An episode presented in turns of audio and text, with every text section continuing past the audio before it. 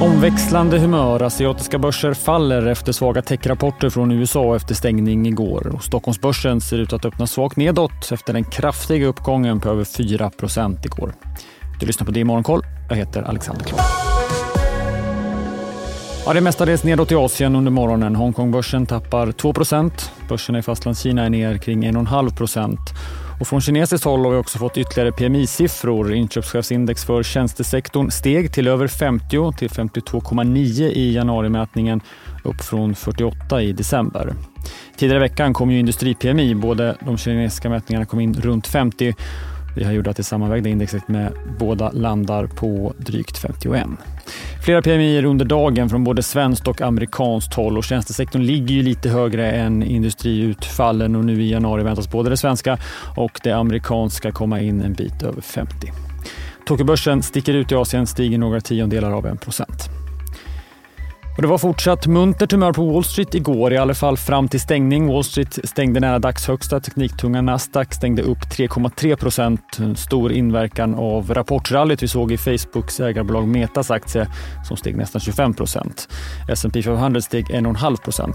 Och på räntemarknaden fortsatte räntorna att backa något. Tioåringen står nu i 3,38%. Men det glada börshumöret försvann efter stängning när det kom flera svaga tech-rapporter. Apple boomade förväntan, omsättningen och vinst var lägre än väntat och lägre än samma kvartal i fjol. Intäktsfallet på ungefär 5% är den största minskningen för bolaget sedan 2016. Framförallt är det svagare iPhone-försäljning som drar ner resultatet, något som bolaget menar beror på problemen med nedstängningar i Kina. Aktien tappade 3% i efterhanden. Och Googles moderbolag Alphabet kom också med en svagare rapport än väntat. I alla fall var vinsten klart under förväntan och lägre än samma kvartal i fjol. Medan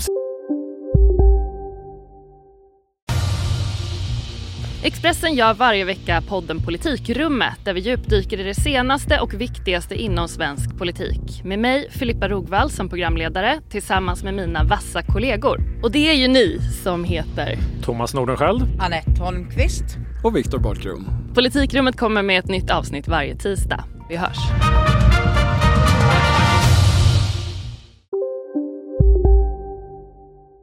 Omsättningen kom in något bättre än förra året. Annonsintäkterna var klart lägre och aktien backade nästan 5% efter stängning. Även Amazons vinst var klart lägre än väntat. Jämförelsekvartalet förra året var dock ett rekordkvartal. Aktien backade likt Google 5%. Och de här jättarna väger tungt i både S&P men framförallt Nasdaq, och gör att terminen nu pekar på en öppning nedåt med 1,5% för Nasdaq. Även fordonsjätten Fords fjärde kvartal var en besvikelse för marknaden, som körde ner aktien 6% efter stängning. Och på tal om fordon och USA så har vi fått statistik över orderingången för tunga lastbilar på den nordamerikanska kontinenten. Orderingången på tunga lastbilar föll till 18 400 i januari. Det är nästan en halvering från decembersiffran på drygt 33 000. Men den var ju dock ovanligt stark. Men januariutfallet är också den första gången på 5 år som vi ser en nedgång i årstakt vad gäller lagda ordrar.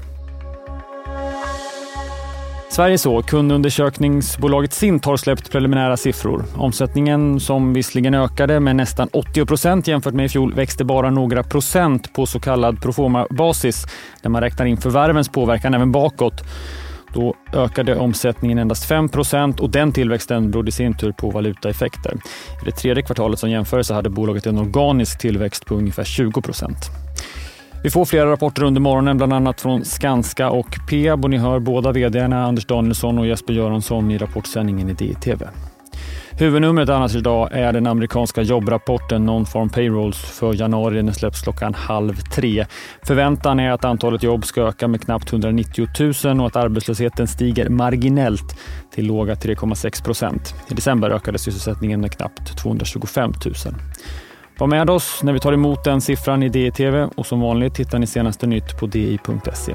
Glöm inte heller att prenumerera på den här kanalen så missar ni inga uppdateringar från DI Morgonkoll.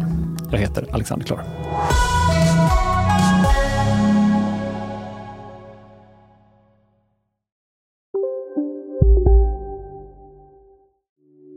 Hej, Ulf Kristersson här.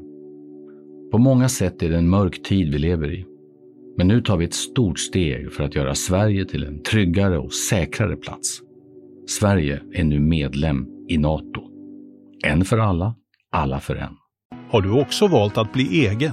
Då är det viktigt att skaffa en bra företagsförsäkring. Hos oss är alla småföretag stora och inga frågor för små. Swedeas företagsförsäkring är anpassad för mindre företag och täcker även sånt som din hemförsäkring inte täcker. Gå in på swedea.se/företag och jämför själv.